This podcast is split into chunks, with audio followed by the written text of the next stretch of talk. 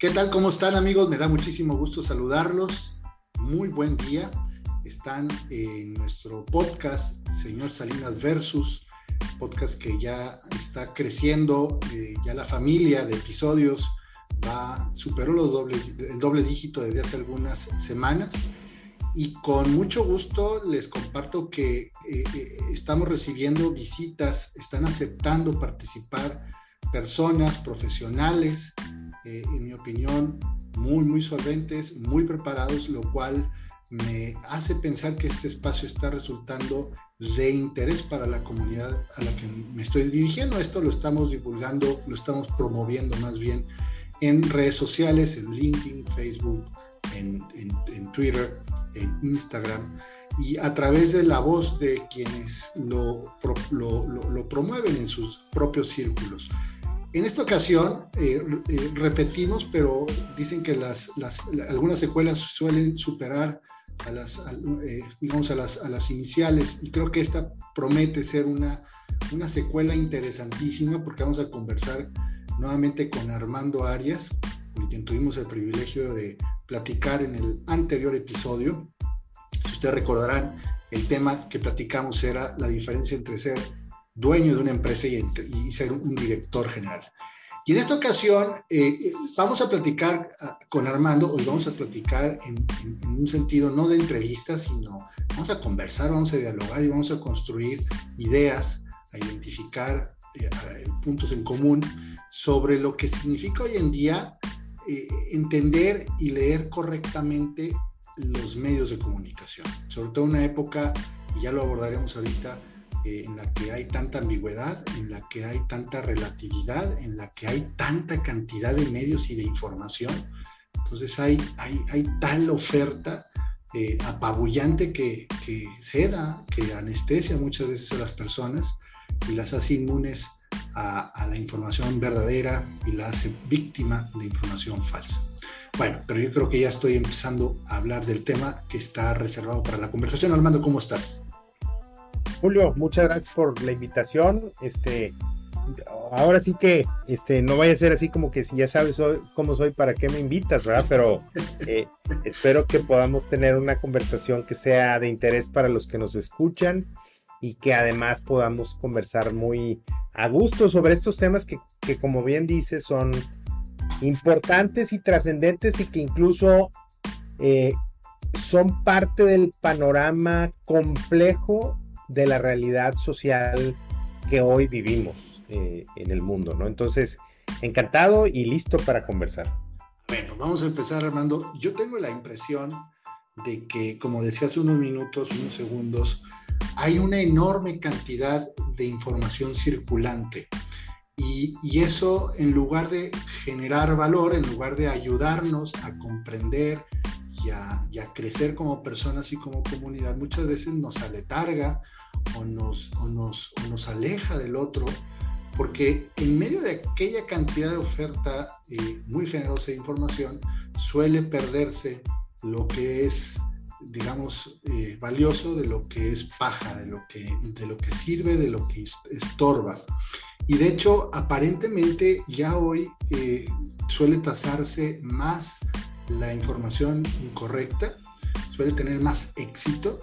Pensemos en las fake news, pensemos en los bots, pensemos en los haters, pensemos en, esas, en esos movimientos espontáneos que pueblan los distintos medios, sobre todo en redes sociales. Estamos pensando en, por ejemplo, los ataques que se dan de manera eh, tumultuaria sobre algún tema o alguna figura pública y que sesgan y terminan influyendo, no necesariamente a favor, la opinión que tienen las personas sobre cualesquiera que sea el tema.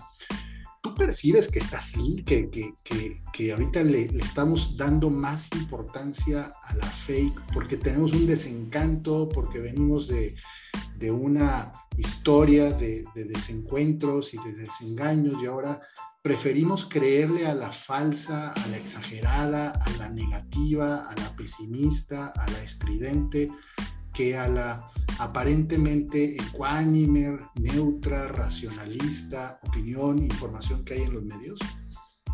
Sabes que sí, y yo totalmente de acuerdo, y el problema es complejo. Eh, complejo y parte de, de, lo que mucho tiempo se ha tratado de explicar desde la filosofía o tal vez desde la psicología, que es entender qué es la realidad. Son las 18 horas, aquí mi asistente lo dijo y ya quedó para la posteridad.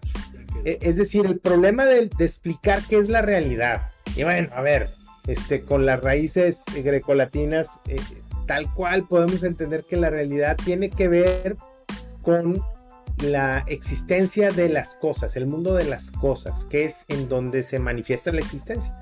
Y yo creo que siendo un poquito simplón, el tema de observar la realidad a través de un medio, cualquiera que sea, incluyendo las redes sociales, eh, por definición nos distancia de la realidad. Correcto. E, es decir, estamos observándolo a través de ese medio, como quiera que sea, con, sus características, sus contenidos, sus ingredientes, su narrativa, su agenda, que sin duda afecta la percepción que tengamos eh, así eh, eh, alterada de la realidad. creo que ese es el problema central o de base. Y de ahí podemos construir muchas razones o formas de entender por qué y cómo es que se distorsiona la realidad. Lo importante y lo grave es que, como bien lo platicabas hace unos minutos, eh, nuestra percepción de la realidad distorsionada a través de los medios por los cuales la conocemos, nos, nos hace eh, entender esa realidad y nos predispone a un juicio que nos lleva a una conducta. Esa es la complejidad y la gravedad del tema. Eh, hay un concepto que hace unos años se ha venido, eh, digamos, fortaleciendo eh, en el mundo de los estudios sobre la comunicación como un fenómeno de nuestra sociedad y nuestra realidad contemporánea, que es el concepto de media literacy en inglés, que mi inglés es así como, como el de Sofía Vergara, ¿verdad? Este, nada más que sin todo lo, lo positivo que puede llegar a representar. Eh, que es el, el concepto de alfabetización mediática. Y vivimos en un mundo que requiere de que nos volvamos gente capaz de entender interpretar y utilizar los medios para acercarnos a la realidad. En otras palabras, creo que estamos viviendo una época en donde este mar de información nos ha vuelto incapaces o analfabetas mediáticos. Oye, Armando, en ese sentido, eh, y, retomando la idea que acabas de poner sobre la mesa, pensemos en que, eh, muy simplistamente, los medios han ocupado el lugar de un intermediario. Entonces, los medios llegaron o los creamos con la promesa de que nos iban a permitir ver más allá y de interactuar con más gente a más eh, independientemente de la distancia. Sin embargo, ha gravitado tanto el papel de los medios que ahora resulta que la realidad es los medios, o sea, el, mensaje es el, medio es el mensaje, como diría McLuhan. Y eso creo que va muy en sintonía con lo que exponías hace unos segundos, de que entonces nos estamos alejando de la realidad y estamos comprando, estamos aceptando de manera incondicional la lectura que el medio me está ofreciendo de la realidad. Es como pensar que lo que leí en el Twitter o lo que vi en la televisión o escuché en un podcast en realidad es la verdad y no verifico ni me doy a la tarea de contrastar fuentes, ni mucho menos de visitar, si fuese el caso, el lugar o de platicar con gente que puede tener más información al respecto. Eso me invita a pensar qué es lo que no está funcionando bien. Los medios y la, la forma en la que los hemos estado usando, finalmente los medios son una herramienta de poder, son una herramienta de control, son una herramienta de, de, de sujeta a, todas las, a todos los defectos que como, como, como seres humanos podemos tener, o es la sociedad la que se ha ido eh, apartando o la que se ha, ha, ido dejando sin uso ese músculo de crítica, de análisis, de aproximación a la realidad que antes sí tenía. O quizás nunca lo hemos tenido, pero ahora nos estamos dando cuenta de que necesitamos ejercitarlo, si no vamos a ser continuamente objeto de manipulación y de engaño, ¿no? Yo creo que está bien complicado el, contestarnos esa pregunta. O sea, sin duda es un fenómeno que observamos y que existe. O sea, estamos viviendo. Y eso como que es muy sencillo identificarlo. Pero, pero creo que es un sistema complejo eh, que interactúa o sea, en donde interactúan sus componentes, ¿verdad? Sus, este, eh, sus actores o sus participantes. Porque una persona, eh, digamos, desde el punto de vista del modelo de comunicación en general, bueno, pues el medio observa una realidad, genera un mensaje y lo transmite. Y la persona lo interpreta, pero al mismo tiempo se convierte pasa de ser audiencia o receptor de ese mensaje a ser productor o emisor de otro mensaje. Eh, y entonces, pues, ahí hay un sistema que está interactuando y que del cual hay una codependencia entre las dos partes. Eh, eh, los medios dependen de que las personas que son la audiencia respondan positivamente con su preferencia, por ejemplo, de los medios tradicionales, gracias a que gustan del contenido o de la forma en la que el contenido es presentado eh, ante ellos, ¿no? Eh, y aquí pues habría que ver eh, por qué las personas consumimos información de los medios. Y fundamentalmente creo que tiene que ver con dos razones muy importantes. Una es porque queremos conocer la realidad este, a la cual regularmente no tenemos acceso. Por ejemplo, no podemos saber cómo es este, la superficie de Marte, porque no podemos ir.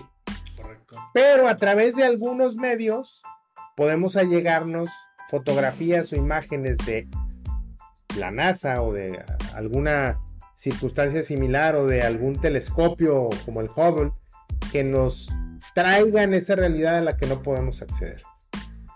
Pero además, creo que buscamos que haya algo un poquito más atractivo que extorsiona la realidad. Exacto. Y entonces, eh, en, lo que pareciera ser un documental sobre Marte, hay una narrativa emocionante que no se parece a la realidad a la que tenemos acceso todos los días.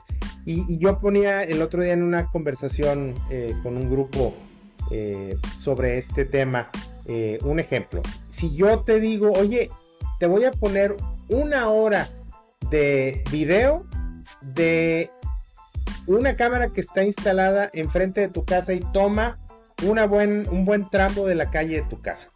¿Te sentarías una, una hora a verlo? No.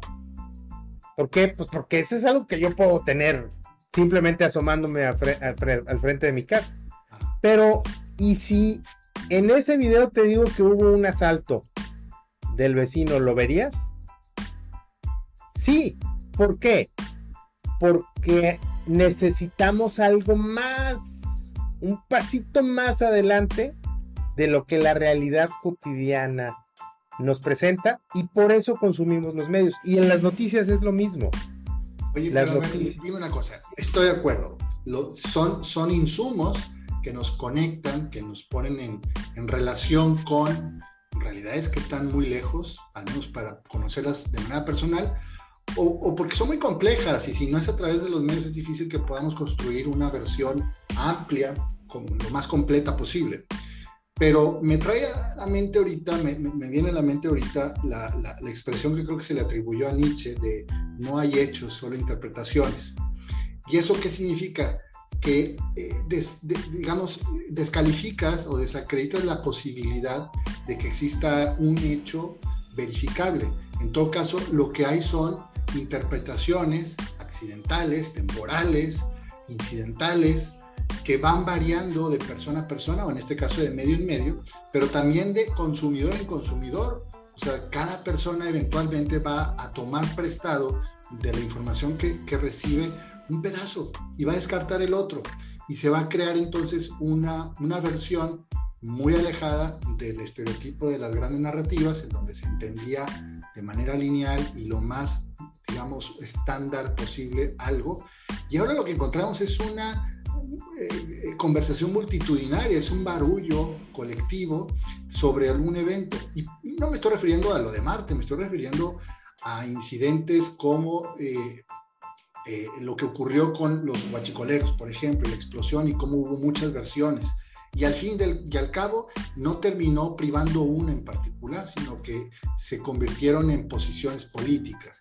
Pero también puede ser el gol que le anularon a México, o también puede ser eh, eh, eh, el, volcán en España, que cada una tiene una versión y al final lo que descubres es que hay tantos, tantas piezas del rompecabezas como personas que intenten armarlo. De hecho, cada persona que intenta armar el rompecabezas inventa una nueva pieza con su interpretación, con su lectura. Y todo esto lo, lo, comento, quizás es muy exagerado, porque tampoco estamos tan, tan alejados de, de una comprensión, porque finalmente somos humanos, pero esto lo comento porque quizás algo que nos hace falta es entender cómo, cómo, cómo interpretar a los medios, que son cajas de interpretación, son intermediarios, son un punto, una aduana previa y, necesitamos generar esa pericia o esa capacidad o ese espíritu crítico para no, no, no, no, no, aceptar todo tal cual como viene. Y bien lo dicen, es casi, casi un mandato, no creas todo lo que ves en redes sociales. Y sin embargo seguimos cayendo en la tentación de creer que sí. Pero no solo en redes sociales, sino en el periódico, en la radio, en la televisión, en el cine, en todos los medios le entregamos nuestra confianza y a veces incluso hasta de forma involuntaria terminamos adoptando como verdadera la posición que quizás era ficticia y que estaba presente ahí más bien para entretenernos o para hacer atractiva la historia, ¿no? Y eso complica las cosas. Este, tú nada más recuerda el tema de, de, de estudio que vimos hace tiempo este, de George Orwell, ¿verdad? Y su y su este, narración de, esa invasión alienígena, ¿no? Que, que, que era algo ficticio, que se contó de manera que parecía real, que la gente lo juzgó real y hubo unas consecuencias este, específicas a través de la radio, ni siquiera de imágenes, de imágenes visuales, perdón, sino auditivas, ¿verdad? De una, de una narrativa que, se asemejaba a algo real. Y bueno, sí, se complica bastante el tema con, con la realidad de que hoy cualquier persona que tiene un dispositivo, una terminal, como los teléfonos este, inteligentes eh, eh, que tienen la capacidad de producir comunicaciones este, instantáneamente y convertirse en un broadcaster este, de imágenes y sonido, eh, pues, pues además tienen la capacidad de replicar y con ello certificar algo que difícilmente tenemos la, eh, la estructura y la disciplina de verificar si está pegado a la realidad eh, o no. Y entonces esa certificación de lo que ya reenvié, que a mí me llegó me pareció suficientemente creíble y lo reenvié de manera masiva a varios grupos o utilizando varias plataformas eh, eh, como las redes sociales eh, tienen disponibles, la gente que me sigue en esas plataformas o mis contactos basan la credibilidad de aquello en la credibilidad que yo le dé a ese mensaje. Y entonces, si consideran que yo tengo cierta credibilidad o me respetan o respetan lo que he hecho o mi trayectoria o lo que sea, lo toman como cierto, tampoco lo verifican y se vuelve así de contagioso como los virus. Por eso se le llama algo que se vuelve viral, ¿verdad? Este, fácilmente contagioso. Y, y bueno, pues de ahí una cantidad de, ejemplos. Este, nos podemos meter al tema de la, de la famosa posverdad, que ha sido una situación compleja, que no es nueva, pero que se ha viralizado con mucha facilidad gracias a las redes y a los medios que hoy interactúan casi casi sin fronteras, los medios tradicionales con las, con las redes sociales, eh, eh, en donde lo que no necesariamente es real se convierte en verdad, simplemente porque se repite muchas veces o porque se, eh, se apega a un guion o a una narrativa prediseñada para obtener algo, con una agenda específica.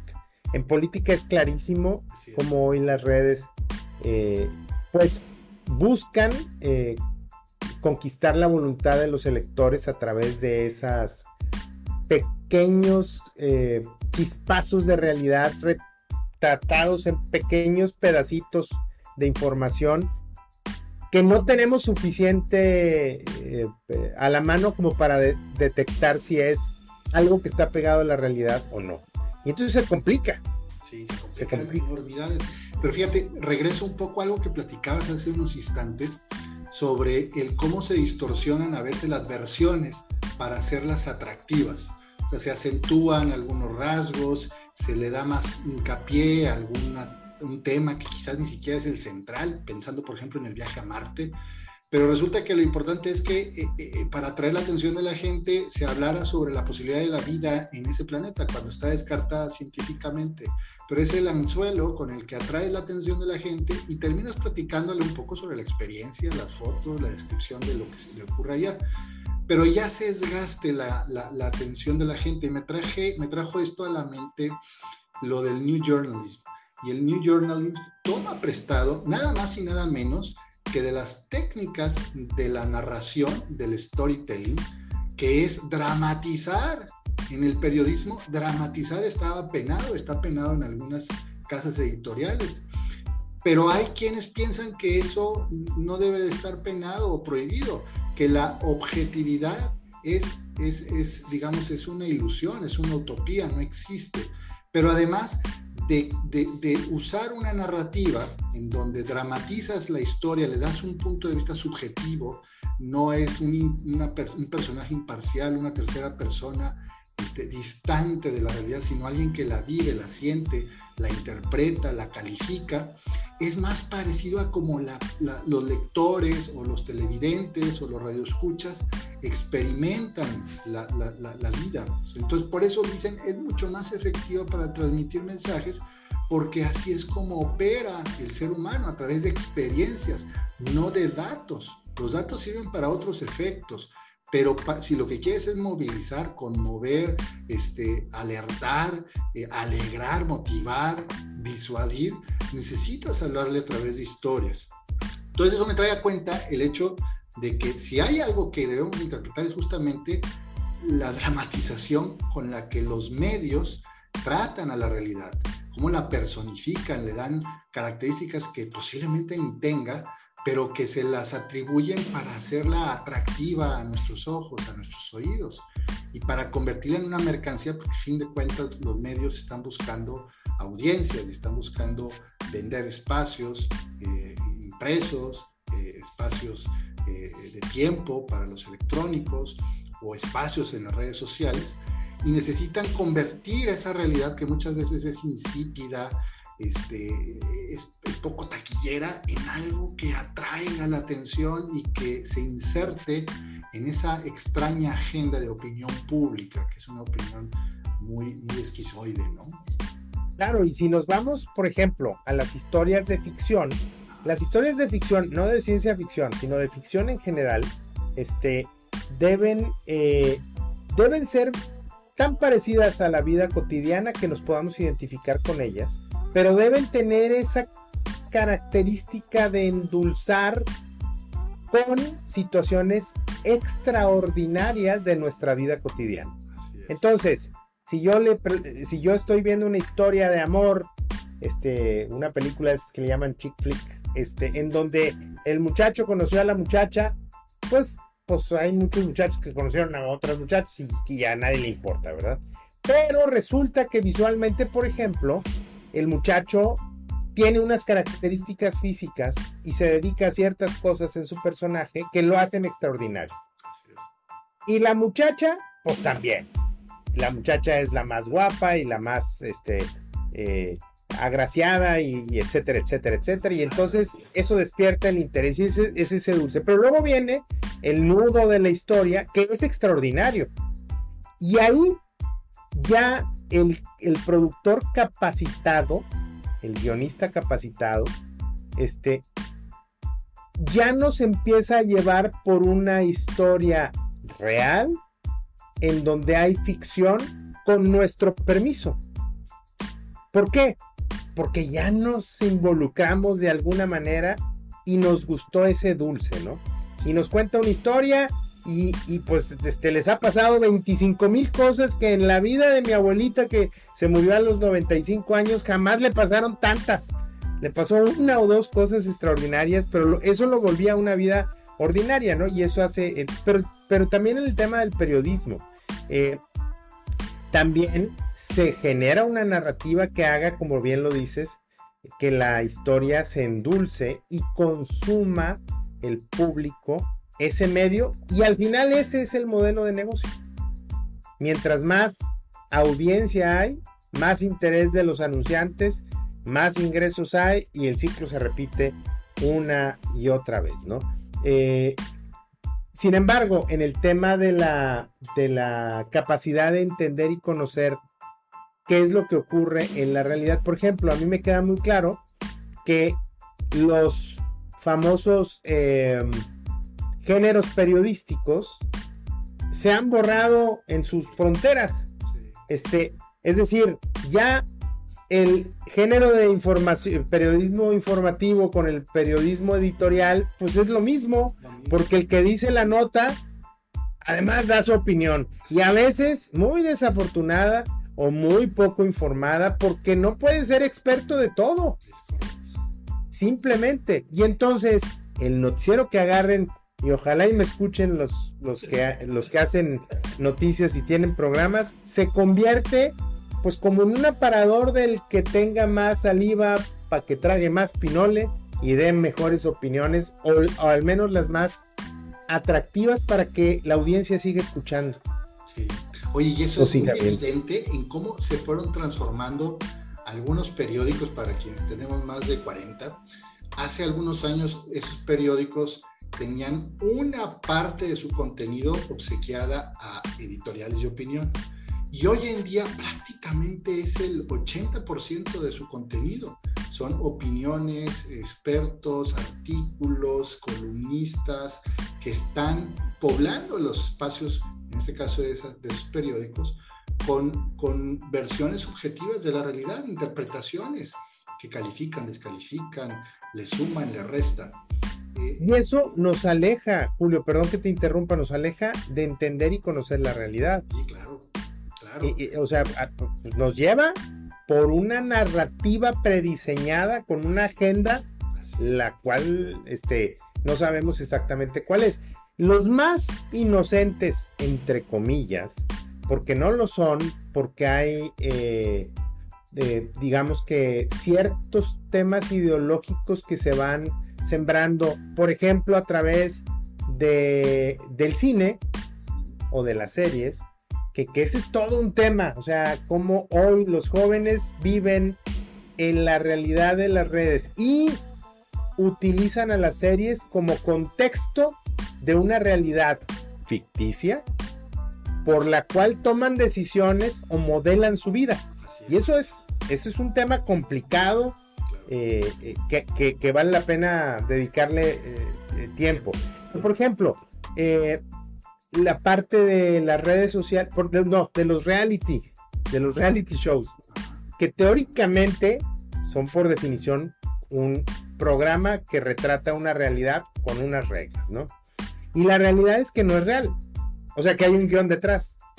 Y hay algunos eh, testimonios, por ejemplo, de participantes en programas de El Mejor Cantante, La Voz o, o otros programas. Este, que dicen, oye, la realidad es que yo cantaba mejor que otro, pero yo no tenía nada extraordinario en mi vida, ninguna tragedia que fuera este, ese elemento dulzón por lo cual atraigo, atrajera yo este, más audiencia. Entonces a mí me eliminaron.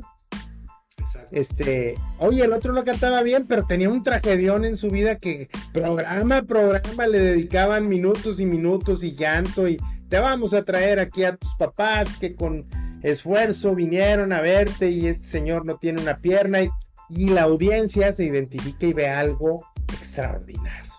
Entonces, el reality no es reality. El reality es este irreality.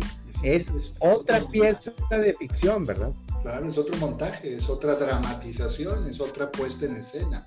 Oye, y entonces aquí cabe la posibilidad de, insertar en, en, esta discusión que coincido contigo, es muy compleja, como para entenderla así en poquito tiempo, pero podríamos pensar que este, este, esta nube de polvo que se levanta todos los días con tanta información e interpretaciones, entre otras, persigue vender credibilidad a costa de realidad. O sea, mientras parezca, mientras me la compren como verdadera, o sea, me la crean, no importa que no refleje la realidad. Y me estoy imaginando en la equivalencia a las películas de ciencia ficción que hoy en día ya es difícil identificar en dónde es eh, una computadora la que hizo la, la, escena y en dónde son personas reales que fueron filmadas en una locación.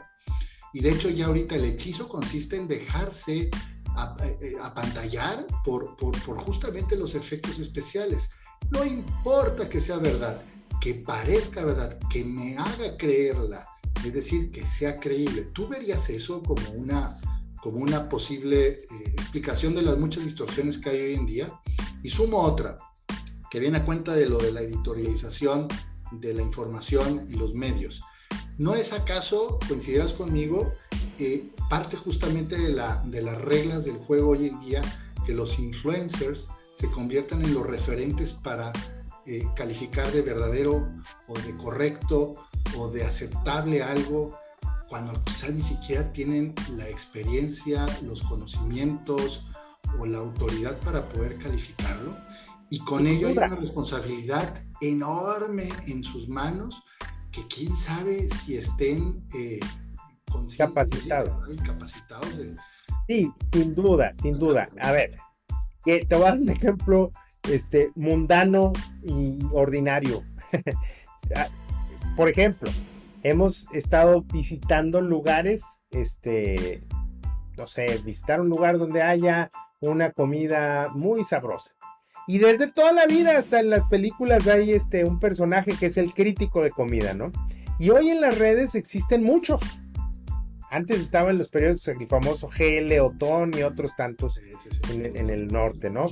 Este, y hoy hay muchos, pero, pero pues sería ingenuo pensar que esos no están pagados por los lugares que los contratan, que, pues, que, les interesa que vayas a comer ese lugar, lo cual pues les quita este, la credibilidad de que los tacos fulanito de tal en la calle fulanita de tal de la colonia, quién sabe qué, sean realmente muy buenos. Así es, así es. Este, porque hay una agenda detrás, ¿no? y si no, ¿cómo, Oye, hoy tienen un chorro de tiktokeros, perdón, pero eh, tú te metes y hay una barra de, contenidos tiktokeros que hacen recorridos urbanos y que, que muestran eh, desde tacos de, puestos de tacos hasta restaurantes en forma. Y, el encanto, el hechizo consiste en que pareciera un descubrimiento espontáneo, fortuito, casi, casi este, la, suerte este, eh, eh, de haber estado en ese lugar y, nosotros como consumidores de esa información o como receptores de esa información, también como los agraciados de descubrir que existen esos paraísos de la comida escondidos en la misma ciudad en la que estamos nosotros. ¿no? Sigue el mismo modelo de la publicidad, siguiendo la idea de, a ver, aquí hay una realidad y voy a presentártela tan creíble que resuelva un problema que tienes. Bajar de peso, mejorar tu aliento, whatever. Que sea el producto te lo va a quitar y está endulzado de tal manera que lo consumo. Este, Y, bueno, pues ese es un tema que tiene su, su origen en generar ingresos. Este es un tema Oye, y eso, financiero económico. A ver si no sueno muy ideologizado, y créeme que no es voluntario, es producto de toda la carga educativa y cultural con la que uno llega a estos días. Pero ¿no será que la mercantilización ha eh, también de, manera irresponsable ayudado a esa distorsión de la realidad? Que el, que el, sesgo, el añadido, la dulzura que se le añade a la interpretación de las cosas viene a, desfigurarla precisamente con el afán de obtener un beneficio, de generar una renta para un tercero. Sin duda. Y voy a hacer un, cambio de revoluciones y de velocidades muy, muy brusco. Este, yo estoy convencido de que el problema fundamental en ese asunto es un problema de falta de amor.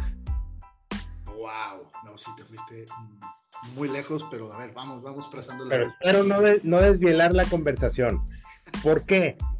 Porque es exactamente lo contrario al amor, es decir, el buscar el beneficio propio, el egoísmo llevado a, al terreno pragmático y económico mercantilista. Así es. Y, y, el egoísmo es el que conduce todo, incluyendo eh, ese modelo capitalista que hoy rige una buena cantidad eh, de organizaciones y de naciones en el mundo. Acabamos de pasar y, está hoy en tela de juicio, este, eh, por ejemplo, una red social gigantesca que es Facebook, en donde se está cuestionando su ética y su integridad filosófica y de fondo eh, a costa del mercantilismo, del generar riqueza. Entonces, mientras que lo que importe sea generar riqueza a costa de lo demás, sin importar qué sea lo demás, el beneficio real, la verdad, eh, eh, el, sustento ecológico a, a, lo largo del tiempo, etcétera, seguirá ocurriendo. Y los medios, pues son una herramienta más para que eso ocurra. Yo creo que la base está ahí. Que no hay amor, que no hay ese desprendimiento ni la búsqueda de un bien común o de un bien en el otro. Primero yo y después yo y al final yo. Primero mis dientes, después mis parientes, ¿verdad? Este, primero mi empresa y entonces pues me voy a ahorrar en la calidad de los de las materias primas con las que brindo los productos a mis clientes eh, hasta que ya me empiecen a repelar y voy a pagarle lo menos posible a mis trabajadores para generar más dinero yo y voy a etcétera etcétera etcétera oye pero eso plantea una, una muy sólida base para pensando en cómo criticar cómo, cómo no ser víctimas de esa manipulación ni ser unos autómatas consumidores de información y de la producción serializada de contenidos que tienen los medios, partir de la base de, bueno, eh, eh, en función de esto que acabamos de platicar, de la ausencia de amor como una norma que ha venido a, darle en la torre a muchos aspectos de la, de la vida en nuestra comunidad, ¿cómo podemos cuestionarlo y cómo podemos contrastarlo y cómo podemos evidenciar que eso que estamos viendo o eso que se está ofreciendo carece de ello y por ende es desacreditable, es cuestionable, es, es incluso perseguible. Y no porque haya una razón legal, sino pues, la, propia, la propia crítica va a ir privilegiando el interés de la comunidad, lo que le genera valor a la mayoría. Suena muy bonito, ¿eh? ahorita que lo acabo de decir, suena como muy utópico y, y al mismo tiempo me parece también irrealizable, pero ¿tú qué opinas? Bueno, a ver, sin duda es un tema eh, debatible, es un tema que pues de entrada y así como de bote pronto eh, pareciera ser idealista, eh, pero, pero hay modelos económicos, hay uno hoy que está ocurriendo en Ámsterdam, en, si no recuerdo mal, por ejemplo, para gestionar una ciudad sustentable basada en ideas eh, del bien común, sin, sin, irnos a un modelo comunista ni socialista, sino sin un modelo nuevo, innovador. Eh, lo cual quiere decir que no importa solo que me vaya bien a mí, sino que nos vaya bien a todos. Eh, y en consecuencia hay políticas sobre eso. Y hay empresas, eh, por ejemplo, eh, Patagonia, que es una empresa que surgió de Yves Chulinard, que es un, un, tipo que desde jovencito, adolescente, tenía un gran amor por la naturaleza y que ese ha sido el motivador más importante para que su empresa esté buscando hacer negocios sin afectar a la naturaleza y pagando, por ejemplo, un porcentaje que creo que es el 1% de sus utilidades como impuesto a la Tierra, por ejemplo, al planeta Tierra, ¿no? Y todas sus políticas están orientadas y alineadas a generar negocios. Tienen una política, por ejemplo, que, que, resultó desde el punto de vista de publicidad muy interesante, este, y eh, empezaron a hablar, por ejemplo, de que sus materiales, que empezaron a recomendarle a sus clientes, oye, no compres una chamarra nueva, tráeme la tuya y te la arreglo, si la compraste con nosotros. Y eso es totalmente aberrante contra las reglas de la publicidad que buscan vender más y vender más para generar este, ingresos. Pero cuando la riqueza no es el fin último, si no hay otros fines como por ejemplo la sustentabilidad, y sabes que generas una huella de carbono con tus procesos y consumes agua en tus procesos este, eh, y puedes estar afectando al planeta, decir eso suena muy natural. Y lo que ocurrió es que la gente consciente de esto, que hace las cosas por convicción, no porque lo convenzan eh, con un anuncio de televisión o de prensa, empezó a consumir más y a cuidar a esa empresa que se llama Patagonia. Wow, eh, oye, pues entonces eso sí plantea, y lo digo con toda franqueza, la esperanza de que, de que hay vías, de que hay modos para darle la vuelta a lo que pareciera como la, la parte más desagradable y más degradada de la comunicación, que priva muchas veces en, en las redes sociales que consumimos aquí en México. ¿Sabes? no, no hay nada nuevo bajo el sol, como dice por ahí un pasaje de la, de la Sagrada Escritura, como decimos coloquialmente, no es que se invente el agua tibia, es. es que volviendo a las bases, en donde la naturaleza del ser humano es el tender al amor, probablemente podamos ajustar muchas cosas que como resultados traen esto, de lo cual empezamos a hablar hoy, que es los medios nos alejan de la realidad y de la verdad. Entonces, bueno, este, ya, yo espero no, no, no, que no hayamos hecho un, un, Picasso mental o, una capirotada este, de conceptos, pero creo que son temas que dan para mucho y que realmente son trascendentes y nos afectan todos los días, desde que abrimos los ojos hasta que los cerramos o incluso de manera inconsciente en los sueños, ¿verdad? Entonces, ah, ojalá que sea interesante para, para nuestra audiencia. Sí, señor. Este, yo creo que sí, y ojalá tengamos conversaciones más frecuentes con esta, con esta ambición.